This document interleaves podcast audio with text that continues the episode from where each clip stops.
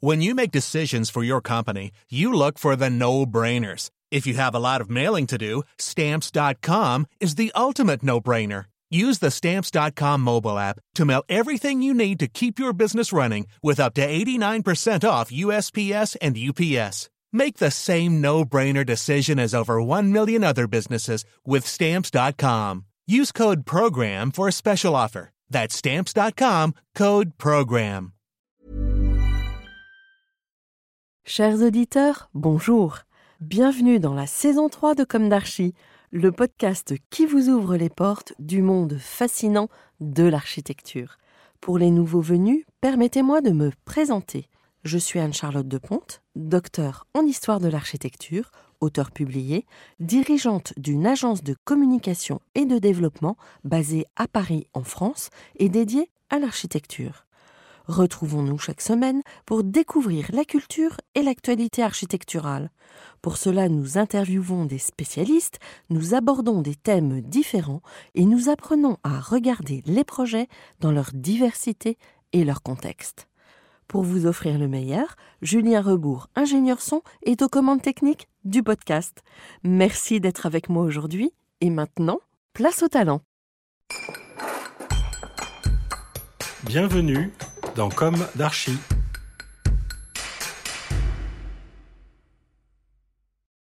Chers auditeurs, ravis de vous retrouver aujourd'hui en compagnie de Jean-Michel Imbert, architecte français implanté à Washington, D.C. C'est pourquoi aujourd'hui nous vous offrons un podcast réalisé en duplex entre Paris au studio Remix et l'agence Plan H de Jean-Michel Imbert à Washington. Merci Julien pour ton travail de réalisation pour ces entretiens outre-frontières. Bonjour Jean-Michel. Bonjour Anne-Charlotte. Bienvenue dans Comme d'Archie. Je répète, vous êtes architecte fondateur à la tête de l'agence Plan H. Si vos premières armes sont françaises, avec entre autres une collaboration avec l'agence Valais de Martinis, que nous avons interviewé dans le Comme d'Archie saison 2 hashtag 60 et mis en lumière en anglais dans le hashtag 61. Vous êtes vous-même implanté depuis 6 ans aux États-Unis. Vous êtes un très fidèle auditeur de Comme d'Archie. Vous m'avez dit que cela vous fait du bien d'entendre les copains, les confrères depuis Washington, c'est bien ça? C'est exactement ça. Un jour, nous avons entamé une conversation et nous avons décidé de partager ce moment en duplex parce que vous le valez bien, disait la pub. Et en dehors de vos projets que nous aborderons avec grand intérêt, j'ai trouvé captivant votre parcours courageux jusqu'ici. Alors justement, commençons par le début. Quel est-il ce parcours? Quelle fut votre jeunesse Où s'est ancrée votre envie d'architecture? Quelles ont été vos études? Juste avant de commencer pour tout ça, je veux vous remercier pour la présentation et souligner le courage. c'est quelque chose que c'est une notion que je, sur laquelle je reviendrai plus tard. pour ce qui est de, de, de, là où tout a commencé, euh, c'est assez amusant d'y repenser aujourd'hui parce que rien ne me prédestinait à faire de l'architecture du tout. J'avais aucune notion de ce qu'était l'architecture ou même une culture artistique développée. Au lycée, euh, je faisais, euh, on, m'a fait faire euh, donc le bac S avec la spécialité maths, donc très pragmatique. Et c'est lors d'un test de personnalité que le métier d'architecte est apparu en fait. J'ai rempli le test assez assez simplement et puis et puis est apparu ce, job-là. Et donc je regarde un petit peu ce qu'il ce qu'il en dit. Euh, on parle d'indépendance, on parle de créativité, on parle de possibilité de se mettre à son compte. Et on parle d'un salaire d'entrée qui était plutôt intéressant à l'époque. Donc je me dis, bon, bah, on, va, on va essayer ça. Je rentre à l'école d'architecture de Nancy sur dossier, pas de concours à l'époque. Et la première année se passe, et c'est un, c'est un choc. Euh, J'en ai des frissons d'en parler encore. C'est une énorme gifle de ce qu'est l'architecture et de ce qu'est ce métier. Euh, tous les préjugés, a priori, idées que j'avais de ce qu'était ce métier ont été balayés et, j'ai été euh, complètement euh, sur les fesses, pour être poli, de la description de ce métier-là. Nous avoir montré que tout était questionnable, que on avait beaucoup de réflexes, qu'on avait été un petit peu formaté par la vie et que tout devait être repensé et que l'architecte pouvait prendre ce rôle-là et partager ça avec les, clients, c'était quelque chose de fantastique. Et donc, après la première année, je me suis dit, mais je veux faire ça. Il n'y a aucune autre possibilité pour moi, aucun autre métier n'est possible. Je veux faire cette chose-là. Et j'ai suivi, euh, j'ai étudié tout le long. On été jusqu'au diplôme euh, à Nancy. Et, euh, et été super. On a multiplié les voyages avec l'école, hors de l'école. Des différents cursus nous amènent un petit peu à, à construire cette culture architecturale, mais pas uniquement. L'approche sur l'art, etc. était super il y a eu des rencontres avec, avec certains professeurs ou certains euh, ateliers de projet, donc comme euh, certains confrères que j'ai entendus euh, chez vous. Uno a fait partie de, du cursus, la médiathèque 3030. On, on, est passé par là, le, le, cabanon Corbu, toutes ces choses-là. On est passé par ça avec, avec Laurent Baudouin, c'était vraiment bien. Puis on, je m'en suis un peu détaché avec le temps, on va dire. Et alors, on vous parlait pas de contraintes? On nous parlait de contraintes, mais avec le recul et les, années à pratiquer, euh, le mot contrainte résonne d'une certaine façon pour moi. et euh, les contraintes qu'on nous donnait à l'époque n'ont rien à voir avec les contraintes avec lesquelles on travaille aujourd'hui. Donc j'ai presque envie de dire non, mais on en avait évidemment. On avait une petite série de programmes et puis on devait satisfaire euh, un professeur qui était également architecte. Donc c'est toujours un peu compliqué. Mm-hmm. Et alors, vous sortez de l'école. Comment se passe le début? Vous êtes toujours en France Je suis toujours en France, mais avant même de sortir de l'école, une chose sur laquelle je voulais revenir, c'est euh, le stage en entreprise que l'école d'architecture de Nancy a mis en place en première année. Je ne sais pas si, euh, il me semble, pour en avoir parlé à d'autres confrères qui ont fait d'autres écoles, ce n'était pas du tout un sujet. Et en fait, moi, cette expérience-là était super parce que je suis allé euh, travailler avec les métalliers lorrains donc des gens qui font de l'ouvrage d'art, Compagnons de France, etc. Et j'ai eu la chance d'être stagiaire au moment où ils ont dû démonter pour restaurer le petit atelier suspendu de Jean Prouvé à côté de sa maison. Et mhm. donc un grand saut dans ce que veut dire l'architecture et ce qu'est la construction. Le fait que l'architecture est construite par l'homme avec sa main, avec euh, la complexité que ça peut avoir. Euh, réaliser, j'ai des souvenirs assez émus de devoir porter un garde-corps fait d'acier euh, avec, j'avais 19 ans, avec des, vieux, des beaucoup plus âgés que moi, ouvriers et qui étaient beaucoup plus forts que moi, et me rendre compte que, oh dis donc, quand on dessine ce garde-corps en tant qu'architecte, on, on, ne réalise pas l'effort de la mise en œuvre, tout simplement. Et c'est quelque chose qui va me poursuivre au fil du temps. Mmh. Donc, euh, vous commencez votre euh, activité d'architecte de quelle manière? Euh, Je commence. j'ai pas de grand maître, j'ai pas je, commence pas dans une grande agence, je, vais pas très loin, je reste à Nancy. je commence dans une, petite agence de, quatre personnes, trois architectes, et ils s'occupent principalement de faire de la commande privée. mais une nouvelle fois, je me retrouve confronté aux monuments historiques euh, un des premiers projets sur lesquels je, travaille avec eux, c'est de c'est une, une, maison de maître à Charles III avec euh, des vitraux. Euh, c'est la maison Godin. Et ah en, fait, il y a un, promoteur, c'est à moi que vous allez souvent m'entendre prononcer malheureusement, un promoteur fait l'acquisition de, de, cette maison et c'était une maison privée avec une dépendance à l'arrière, quelque chose d'assez inattendu au, cœur de la, ville nouvelle de Nancy, a acquis ce bâtiment et décide de le rediviser en, appartements. Donc euh, on travaille sur ça avec une sensibilité. Avec, évidemment, il y avait trois pièces classées, la façade sur eux était classée et euh, l'atelier à l'arrière était aussi euh, pas classé, mais on, on, devait porter une grande attention. Donc pour une première expérience de chantier parce que après le, développement de les dessins pour, pour, ce projet-là vont assez vite, mais c'est le, le, chantier qui aussi euh, devient quelque chose qui, euh, après le stage, après, après tout ça, devient quelque chose de fascinant. La, vue de la mise en place de ce qui était imaginé, de ce que un architecte peut concevoir, euh, le voir réaliser, c'est quelque chose de fabuleux. Et ça a été la première expérience où je me suis dit, ça va, je me suis pas trompé. Bon. Et le promoteur dans tout ça? Bon, le promoteur, vous savez, il a vendu ses appartements, euh, on, a inauguré, des gens sont rentrés, et puis on n'en a plus jamais entendu. Enfin, ils ont eu d'autres projets avec eux, euh, sur lesquels moi j'ai travaillé aussi, euh, avant, de, décider de, partir. et une première fois de me relocaliser cette fois-ci à Paris. Mais la relation avec le, studio d'architecture et le promoteur a continué sur d'autres projets, mais sans moi cette fois-ci. Hmm. Alors après? Parce qu'il faut qu'on arrive à Washington. Hein oui, oui ça, ça, arrive, je vous promets, ça arrive très vite. Donc, euh, cette expérience de chantier-là euh, me permet de, de, me faire embaucher par euh, Vallée de Marcinis ou, ou Toury Vallée à l'époque. Et ils, ils, viennent de, ils sont en train de terminer la réalisation des, des, logements à Reims qu'ils ont remporté avec Europan. Ils ont d'autres projets en cours, ils sont en train de finir une école. Et donc, moi, j'arrive pour poursuivre poursuivre la construction du, des logements pour I3F au Pré Saint-Gervais. Donc, euh, je crois que le, sous-sol venait d'être euh, fait et euh, j'étais chargé de suivre ça avec eux. Et ça a été. Il n'y a plus de monument historique, donc c'est un autre apprentissage, une autre expérience, avec le béton, le neuf, un nouveau jeu de, jeu de règles à respecter, des nouvelles choses auxquelles il faut prêter attention, une autre taille d'entreprise, une autre taille de projet. Enfin, c'était un peu une montée en puissance, si on peut considérer ça, dans le fait d'être architecte, et c'était super. C'était super, j'ai appris beaucoup. Et, Il euh, paraît qu'on apprend sur le chantier.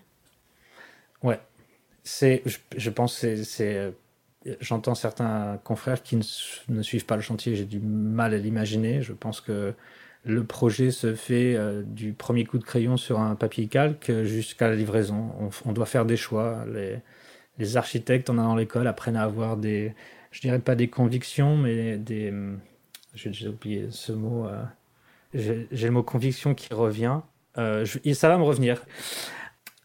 Mais du coup, on, effectivement, on croit en certaines choses. Euh, on, a, on, développe un sens des valeurs. Euh, l'école nous a appris à hiérarchiser, très simplement. Et en fait, cette hiérarchie se fait pendant la, conception du projet sur le papier ou sur l'ordinateur, mais elle se fait aussi pendant le chantier. Il faut, faire des choix. Et c'est un processus qui est compliqué parce que tous nos choix sont discutés. On a développé un esprit critique en tant qu'architecte et euh, on a une, certaine euh, approche des choses, une vision des choses, des valeurs qu'on défend et euh, elles ne sont pas toujours partagées avec nos interlocuteurs. Donc, c'est, disait que l'architecture est un sport de combat. La conception et le chantier sont deux terrains où, où on, on discute beaucoup. Mhm. pour rester euh, positif.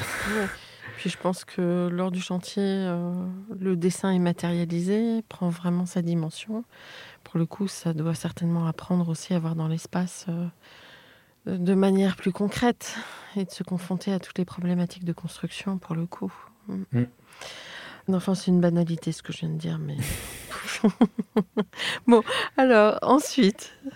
Ensuite, donc euh, tout se passe très bien à l'agence euh, Toury Valley et euh, on profite du partage des locaux parce qu'on on est, dans un, on est dans un petit local rue Lausanne. Ceux qui ont travaillé s'en souviendront. Et c'est super parce qu'on partage les locaux avec d'autres agences qui ont leurs leur, leaders ont, à peu près le même âge que moi, ou au plus une dizaine d'années de plus que moi. Donc je, vois, je vois des gens comme Nicolas Raymond créer leur agence, euh, travailler dans leur agence, développer des projets, développer des concours. Donc en plus de, continuer à apprendre au contact de Guillaume de Martinis euh, à Toury-Vallée, je, je, pense qu'il faut être un peu des éponges. Donc euh, j'assimile ce que j'entends des, confrères. Il y a, il y a aussi l'architecture et Raphaël Guébrion qui sont dans le quartier. Donc on, on, prend des déjeuners ensemble, on se voit un petit peu en dehors. Et c'est aussi c'est aussi super et c'est aussi euh, des, gens qui, euh, de façon indirecte, je, ne suis même pas sûr qu'ils soient réellement conscients de ça, on n'a jamais parlé, mais leur, partage d'expérience, euh, les avoir côtoyés pendant, pendant trois ans où je suis resté avec euh, Toury Vallée ou Vallée de Martinis, m'ont beaucoup appris et m'ont remis un peu dans, entre guillemets, le, le chemin de l'architecture parce que l'expérience avec uniquement les, privés, on, oublie un petit peu ce que peut être l'architecture et l'idée de l'intérêt général parce que nos interlocuteurs sont pas en recherche de ça et euh, prennent soin quasiment de ne pas le considérer. Donc, euh, ils, font beaucoup de commandes publiques, beaucoup de concours et euh, c'est quelque chose auquel j'avais pas été confronté dans mes précédentes expériences. C'est de, les avoir eux et en plus, en plus de les avoir autour de moi de façon très concentrée, ça m'a beaucoup remotivé pour retourner vers cette pratique-là de l'architecture. Mais alors pourquoi vous êtes parti? Je suis parti parce que l'agence Toury Valley est devenue l'agence Vallée de Martinis et que il a fallu que je fasse un choix. Mon, poste était un peu discuté parce que j'avais des projets qui partaient dans les deux, dans les deux entités. Et en plus de ça, euh, simultanément, une amie de, collège me contacte. Elle était toujours euh, à, Nancy, et donc moi je suis à Paris. Elle me contacte en, me demandant euh, Est-ce que tu pourrais me conseiller un, architecte Mon mari et moi, on veut concevoir et faire construire notre maison. On a acheté un terrain. Est-ce que tu connaîtrais quelqu'un? Et j'y ai réfléchi pendant, pendant une petite semaine en me disant Je peux conseiller des confrères, mais des gens qui vous appellent et vous font ce genre de, de demande, ça court pas les rues. Et donc, euh, avant même Covid et le, travailler de façon euh, distancielle, j'ai dit bah, pourquoi chercher quelqu'un? Je suis là. Je vais fonder mon agence et euh, je vais continuer à travailler avec Valet de Martinis et je vais m'occuper de votre maison. Donc, ça a été le premier projet un peu déclencheur en 2012 pour lequel j'ai fondé Plan H. Ok. Cette maison, elle était en France? Oui, oui, oui, elle était toujours en France. Alors? Euh, On y arrive. On y arrive enfin. Donc, je suis à Paris, j'ai cette petite maison qui, se fait, et puis euh, bah, il faut d'autres projets. Donc, euh, on se lance dans les procédures adaptées, dans les candidatures, on essaye de, mettre un pied un peu dans la machine, et, c'est compliqué c'est compliqué parce qu'on n'a pas les références, parce qu'une référence ne suffit pas. Et puis, euh, très honnêtement, euh, Paris est, euh, concentration d'architectes, il y en a un tous les coins de rue quasiment. sur les 30 000 en France, je crois que 10 ou 12 000 sont là-bas, donc il y, a, quasiment 50%. Donc ça a été compliqué, j'ai pas eu la patience d'insister.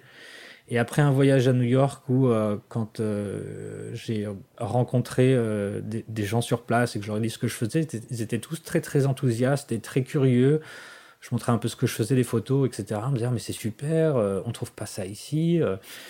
Donc, euh, j'ai imaginé qu'il y avait peut-être une autre façon, un autre endroit pour moi d'exister un peu plus simplement et d'avoir, de sortir un peu plus facilement du lot et d'être plus pertinent pour des clients d'être à l'étranger. Donc, l'idée était de fonder l'agence, de transférer l'agence de Paris à New York sans aucune prétention mais juste un, fort désir de changement. Et euh, ça se fait pas aussi facilement.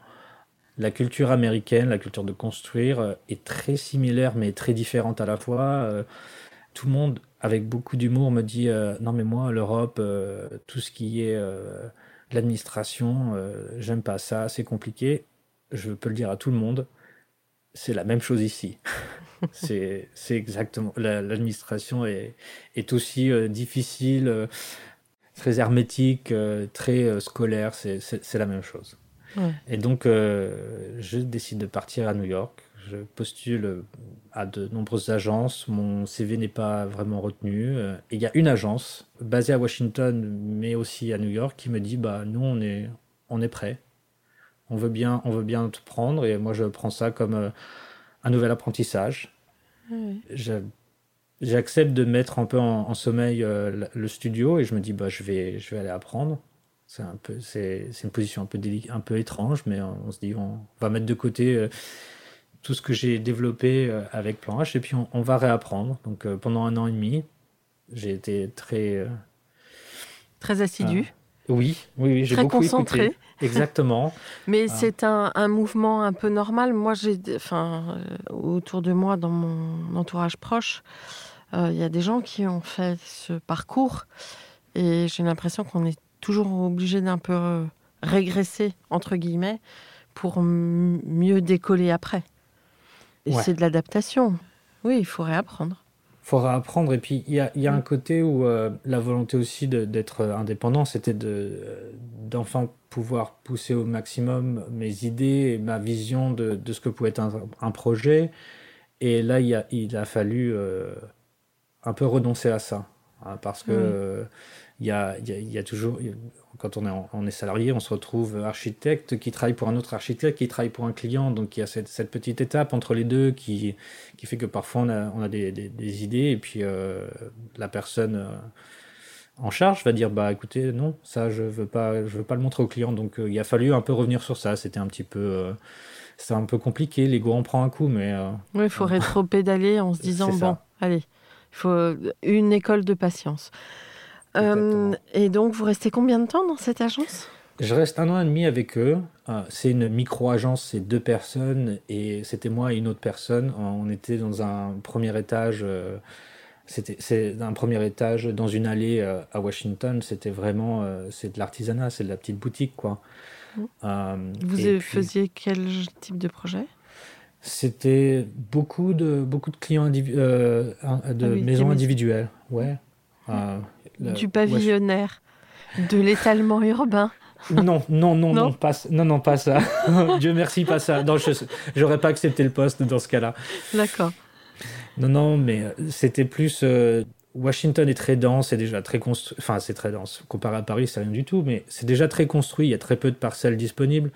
Donc, c'est beaucoup de réhabilitation, extension. On rajoute un étage, euh, on fait de la petite souture comme ça. Et bon, moi, ça m'allait plutôt pas mal parce qu'au final, avoir travaillé sur des monuments historiques et tout ça, euh, c'était arrivé ici. Ouais, c'était mm. assez facile de, de venir, euh, de, de, de, proposer euh, ma vision. Ça marchait bien, quoi. Mm-hmm. Et puis bon, l'échelle des, des, projets ne changeait pas beaucoup et j'avais toujours en tête ceux qui m'avaient poussé à fonder l'agence et à, me déplacer, c'est-à-dire d'avoir ma propre, ma propre structure.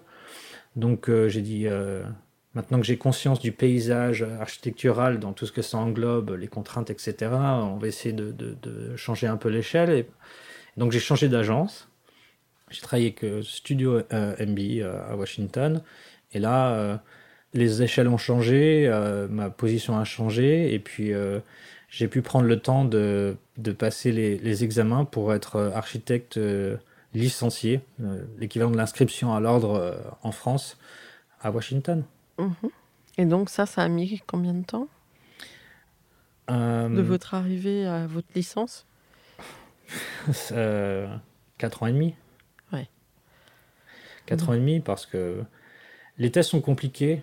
C'est euh, six tests, trois heures chacun. Sur, sur, vous êtes trois heures, trois heures à trois heures et demie devant un ordinateur à, faire des, à répondre à des questions à choix multiples sur des questions de structure, des questions d'implantation sur le site, des questions de, de, je vais dire building code, je suis désolé, c'est en anglais, mais de, la construction aux, US est, réglée par, par ce fameux building code, c'est le bottin euh, des règles. Il y, en, mmh. il y en a énormément. et euh, C'est un peu le Neufert américain? Non. Oui. Si? Euh, en quelque sorte. Ouais. J'ai souvenir dans première année d'Archie, nous ils nous avaient fait acheter le guide du constructeur, hmm.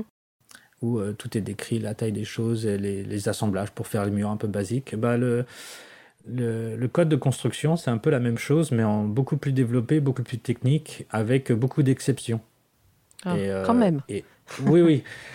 et, et, l'art du bon architecte euh, aux US, c'est de connaître ces exceptions-là pour essayer de, de simplifier la construction. Hmm. Et alors, après, vous vous mettez à votre compte Exactement. Une fois euh, licence, j'ai finalement passé ces examens-là. Plus rien ne m'empêche de, de, me lancer à mon compte. Donc, euh, je réactive Plan H il y a deux ans. Euh, J'essaie de me mettre en relation avec, euh, avec la communauté française à Washington pour leur dire regardez, vous pouvez avoir le meilleur des deux mondes. Mhm. Euh, construire aux États-Unis avec un architecte qui, qui, connaît les us et coutumes, mais en même temps euh, peut vous proposer une approche plus européenne comparée à mes confrères locaux. Oui. Alors j'ai entendu euh, il n'y a pas longtemps sur les ondes que les Américains, ils en ont rien à foutre des Français.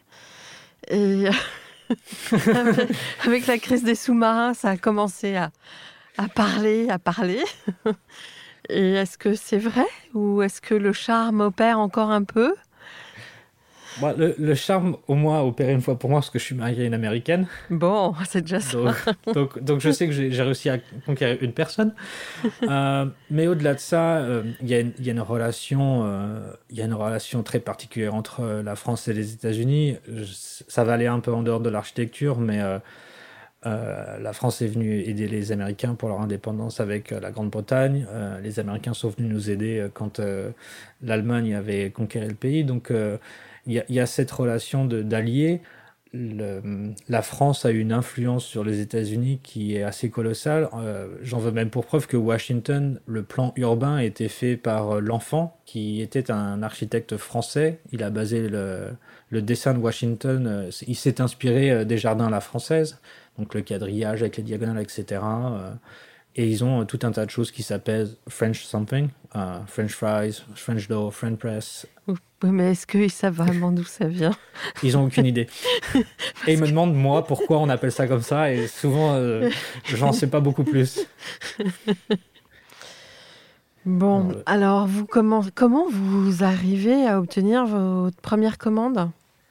Euh, C'est du contact, c'est de la conversation. C'est euh, des rencontres et puis, et puis montrer que l'approche euh, l'approche de l'architecture en Europe ou je veux dire en France en particulier basée sur mon expérience elle est différente de celle de, des Américains. On a on a le, on a ce, cet héritage de la culture des beaux-arts dans la formation en architecture et, euh, et en fait ça se sent euh, dans l'expression des projets beaucoup plus que, que l'expression des projets du, de je vais pas dire de l'Amérique de l'architecte américain moyen mais euh, c'est beaucoup moins courant. L'approche, euh, l'approche de mes confrères américains par rapport à la construction et au projet est très pragmatique. C'est énormément lié à la constructibilité, à l'aspect financier est, très présent. Il y a, les conversations se font où euh, on propose des formes et très rapidement, même les confrères disent ah non non ça on peut pas faire, ça va coûter trop cher. Le, promoteur ou le développeur ne, va pas accepter à ça. Il y a euh, Nicolas, Michelin a juste publié un, petit texte en parlant du, sucre, cette forme euh, sur laquelle tout le financement est basé et, après les, architectes qui sont euh, engagés doivent développer, essayer de faire de l'architecture dans cette, dans cette enveloppe-là sur laquelle on ne peut pas varier. Et en fait, c'est la, la, même chose aux États-Unis, avec en plus euh, une dimension de, de, de... Le deal, peut-être. Oui, oui.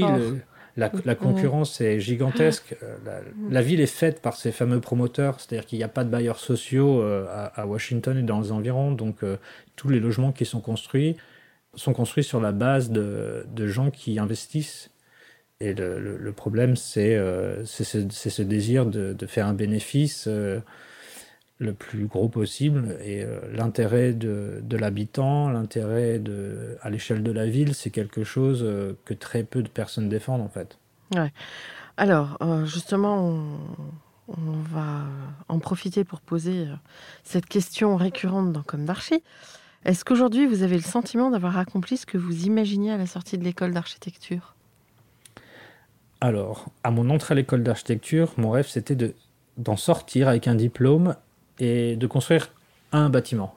Hmm. Donc ma réponse est oui. Hmm. Est-ce que j'avais imaginé construire route l'Atlantique? Pas du tout. Donc c'est super. Mais maintenant, en tant que professionnel installé, euh, je pense que l'histoire commence seulement et j'ai envie de pouvoir en faire beaucoup plus. Alors, euh, dans votre boucle que vous m'avez envoyé, j'ai noter, euh, relever euh, des projets américains, euh, mhm. réhabilitation, notamment la belle réhabilitation d'une église avec un changement d'usage, vous allez nous en parler, et surtout d'ailleurs dans le format court en anglais. Mhm. Mais peut-être que vous voulez nous raconter l'histoire de vos projets, tout simplement. Je peux faire ça. Donc, je travaille à différentes échelles. Euh, dans mon book, vous avez dû voir, il y a, il y a Europan, qui est à l'échelle urbaine. Donc il y a cette église qui est euh, huit logements en ce qu'ils appellent co-living. Donc euh, c'est des, appartements qui sont dessinés pour être partagés. c'est proposé qu'un un espace de vie qui est supposé être assez confortable. Il y a une grande cuisine avec un grand séjour. Et puis ensuite, vous avez six chambres autour de cet espace-là avec chacune sa, sa salle de bain. Mm-hmm. Et, euh, et donc, euh, ils essayent de, de, développer ça, que ça soit euh, complètement from the ground, complètement neuf, ou alors quand on est dans, dans, la ville comme à Washington, comme je vous l'ai dit précédemment, les, les terrains sont, il y a quasiment plus de terrain de vide, donc on réhabilite et on change. L'église était un projet super pour ça. Ça a été un projet. C'est un promoteur qui a initié ce projet. Ouais, et peut-être que votre appartenance française par rapport à l'objet architectural, votre âme française a joué dans. Vous pensez? J'aime le penser. J'aime le penser. Je suis pas sûr. Pour être tout à fait franc, la conversation sur l'objet final n'était pas euh, la, conversation principale. leur pragmatisme euh, leur a complètement, euh, a complètement sorti ce, il y, a, une, différence entre le résultat final et puis nos conversations, si vous voulez. nos conversations étaient vraiment basées sur combien de chambres on peut faire, combien de... la rentabilité du projet. Voilà.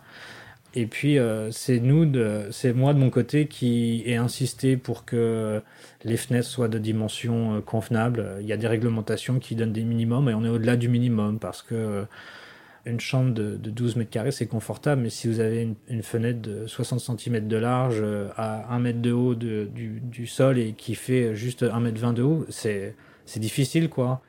Et puis aussi, le, essayer de, de rendre hommage à, à, la structure sur laquelle on travaillait, euh, faire juste ces, ces, ouvertures ponctuelles comme ça, un peu, un peu arbitraires, euh, ça aurait été... Euh, Catastrophique. Ouais, ça aurait été dur. Et c'est quelque chose qu'on a, qu'on a dessiné, qu'on leur a montré, on leur a dit, c'est, ça marche pas, quoi. Et personne au niveau de la ville ne, ne, porte d'avis sur ça. C'est vraiment uniquement... Alors comment vous êtes arrivé au résultat final? On est passé par la conversation technique. Si vous voulez, parler d'ouvrir des nouvelles fenêtres dans un mur en briques ou en pierre existant qu'on veut garder euh, en place. Ça sous-entend beaucoup d'interventions techniques. Il faut recréer un, insérer un linteau en pierre des deux côtés, euh, un, linteau en métal, pardon, de part et d'autre du mur. Il y a beaucoup de, challenges techniques. Il faut réussir à trouver un moyen de, rendre la, structure étanche à l'eau. Il y a une vraie crainte de l'infiltration d'eau euh, aux États-Unis. Donc, l'approche était de dire, bah, écoutez, on va, on va simplifier, entre guillemets. On va créer une grande ouverture avec un seul linteau, tout en haut. Et ensuite, euh, pour essayer de, répondre à cette demande d'étanchéité, on va venir faire cet encadrement en métal sur lequel va venir s'appuyer euh, le joint et toute la technique de protéger la structure intérieure en bois qui supporte les nouveaux planchers, etc. Donc euh, c'est par la technique qu'on a réussi à les convaincre de faire ça.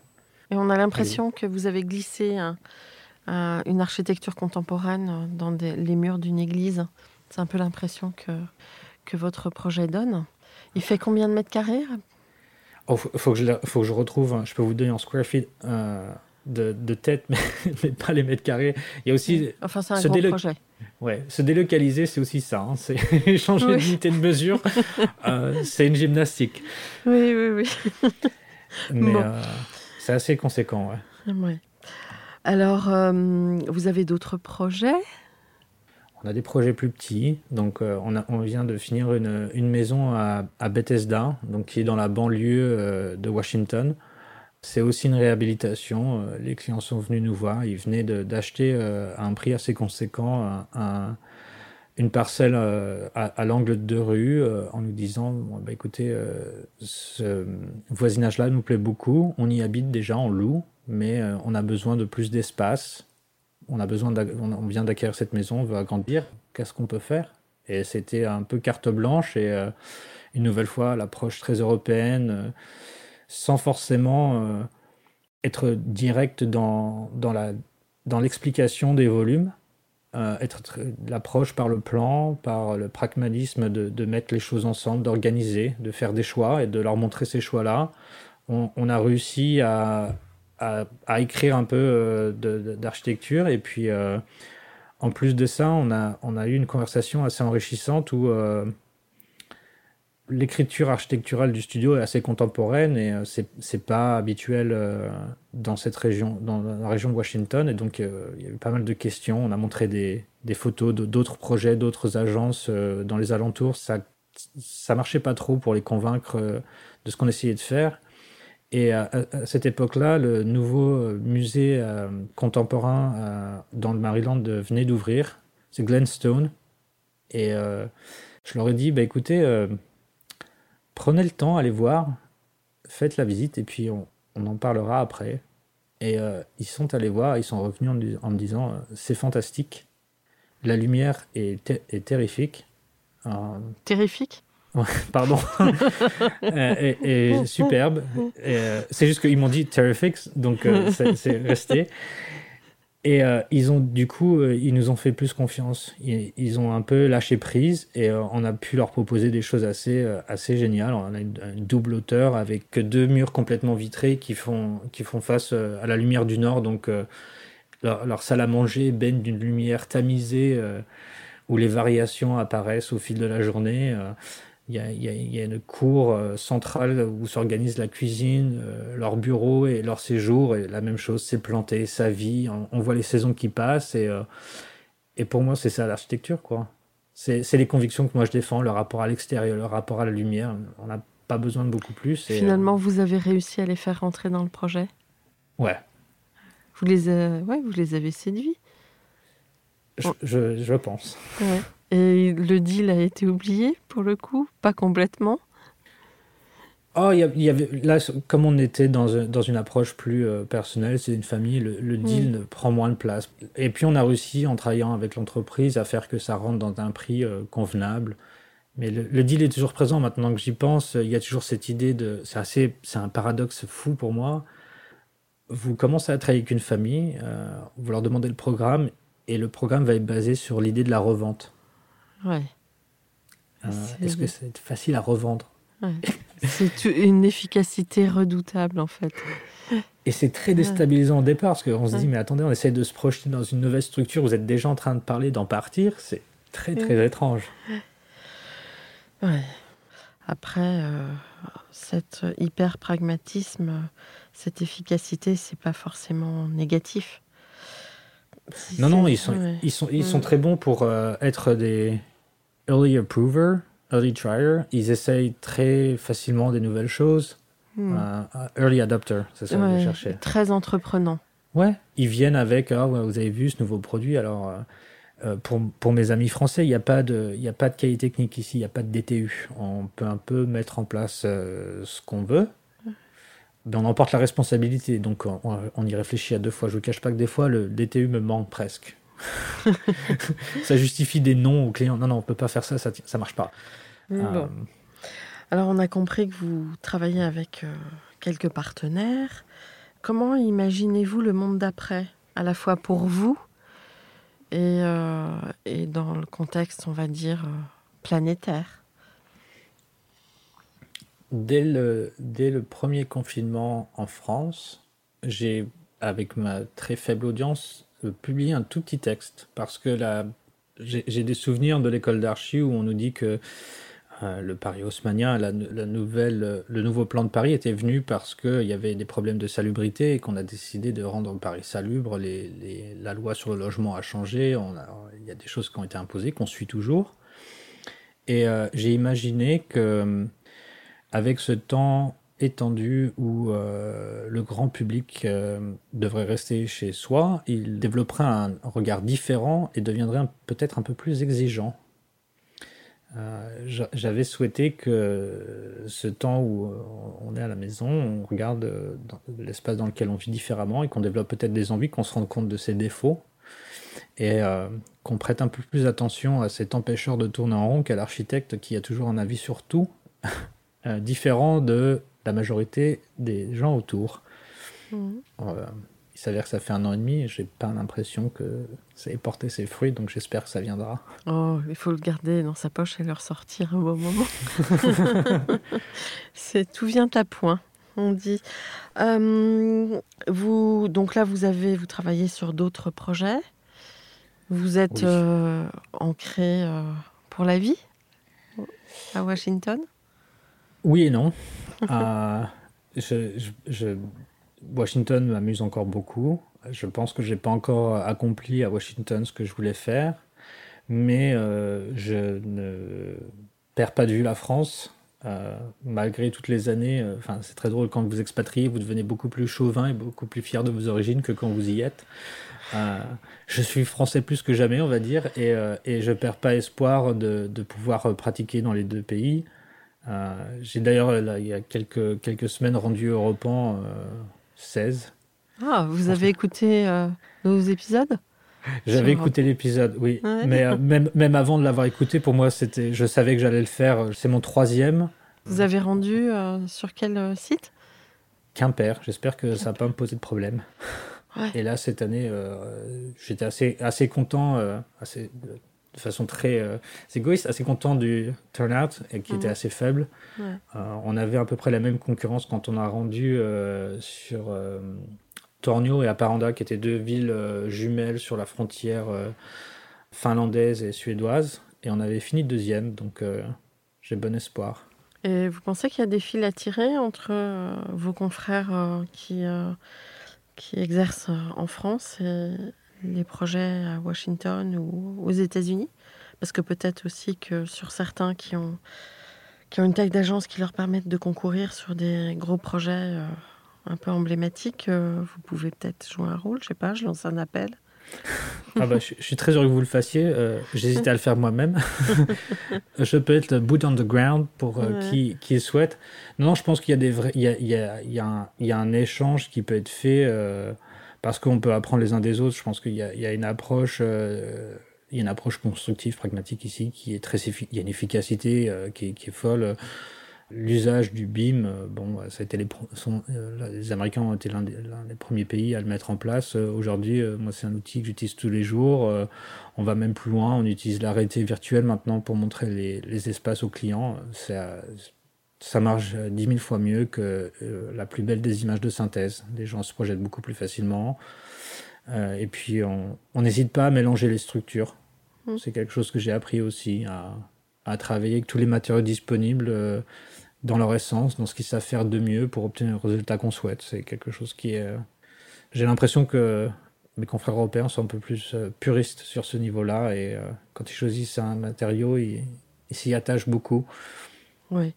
J'ai appris à, Sachant laisser- que- à lâcher prise. Sachant que le poteau-poutre, euh, c'est plus le bois qui est rentré dans les mœurs, Mhm. c'est qu'autrement, on a une culture du, de la muralité et de l'espace euh, Ouais. géré par le, le plan, le mur, en fait. Mhm. Mm. Euh, quel conseil donneriez-vous aux étudiants en architecture aujourd'hui? J'en ai plein. Euh, le premier, c'est surtout commencer. Comme, euh, aller en première année, vous allez voir, c'est rigolo. Le deuxième, c'est accrochez-vous. Euh, ça va durer un bout de temps. C'est-à-dire que même une fois diplômé, euh, on est en- toujours un petit peu étudiant. On apprend toujours un peu. Et le troisième, c'est profitez-en et amusez-vous. C'est la partie la plus facile. Ouais. Les contraintes quand on est étudiant sur les projets, elles sont mineures. La preuve, je m'en souviens à peine. Et, Oui, c'est ce qu'on a ressenti au début. La, la boucle est bouclée. c'est ça. et, et profitez-en, euh, emmagasinez le plus d'informations possible, voyagez, euh, regardez tout par ce prisme de l'architecture. euh, vous pouvez regarder tout un tas de choses euh, et, et apprendre et l'utiliser et, et le ressortir. Et il y a de fortes chances que ça devienne euh, votre, votre identité en tant qu'architecte derrière. Vous pourriez euh, prendre des architectes, euh, des petits Français en trainee, je crois que c'est comme ça. C'est exactement ça. Mhm. En Alors stage. pour le moment, Ouais. pour le moment, on n'a pas, j'ai pas de, de comment dire, la capacité d'accueil. Euh. Exactement. Ouais. Euh, J'ai pas suffisamment de projets pour euh, avoir quelqu'un à mes côtés, mais euh, j'ouvrirai volontiers la porte une fois que ça sera, ça sera possible aux petits Français qui veulent apprendre à, à se confronter au système impérial. Bon. Allez, c'est une porte qui est presque ouverte. Et on vous souhaite plein de projets. Ça, Il y a, il y a de quoi faire. Là, ça marche bien en ce moment? L'activité, euh, le Covid est passé un peu derrière? Pas encore? C'est assez. Le, le Covid est passé pour nous dans le sens où euh, tout prend beaucoup plus de temps et coûte beaucoup plus cher. Ah. Euh, donc ça a arrêté certains projets très tôt, euh, à la phase de, d'estimation. Une fois que vous avez fait les premières esquisses, on, on- on rencontre les entreprises, on leur demande un peu euh, combien elles pensent que ça va nous coûter, et, et les prix qui sont, qui sont arrivés étaient un peu fous. Mais la construction s'est jamais arrêtée, Mhm. assez bizarrement. C'est juste que les, les prix sont devenus un petit peu, un petit peu fous. Bon. Allez, on croise les doigts. Pour vous, un mot de la fin? Courage, Allez, on tout va bien se continue. passer. Ouais. Ouais. C'est super, vous allez voir. En tout cas, bravo pour euh, ce changement de, de territoire, de culture, de très audacieux. Donc vraiment un grand bravo. Et euh, à mercredi pour euh, la version courte sur l'un de vos projets en anglais. Merci chers auditeurs pour votre écoute. À la semaine prochaine pour notre nouveau numéro en français. D'ici là, prenez soin de vous. Au revoir. Au revoir.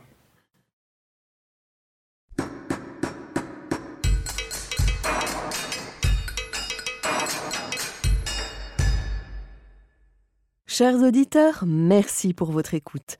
N'oubliez pas de retrouver nos sujets en avant-première sur Instagram à l'adresse at comdarchipodcast, C-O-M-D-A-R-C-H-I Si vous aimez ce podcast, favorisez sa diffusion en lui donnant 5 étoiles sur Apple Podcast ou sur votre plateforme de podcast favorite, plus un petit commentaire. Et surtout, abonnez-vous pour écouter tous nos épisodes gratuitement. À bientôt et d'ici là, prenez soin de vous.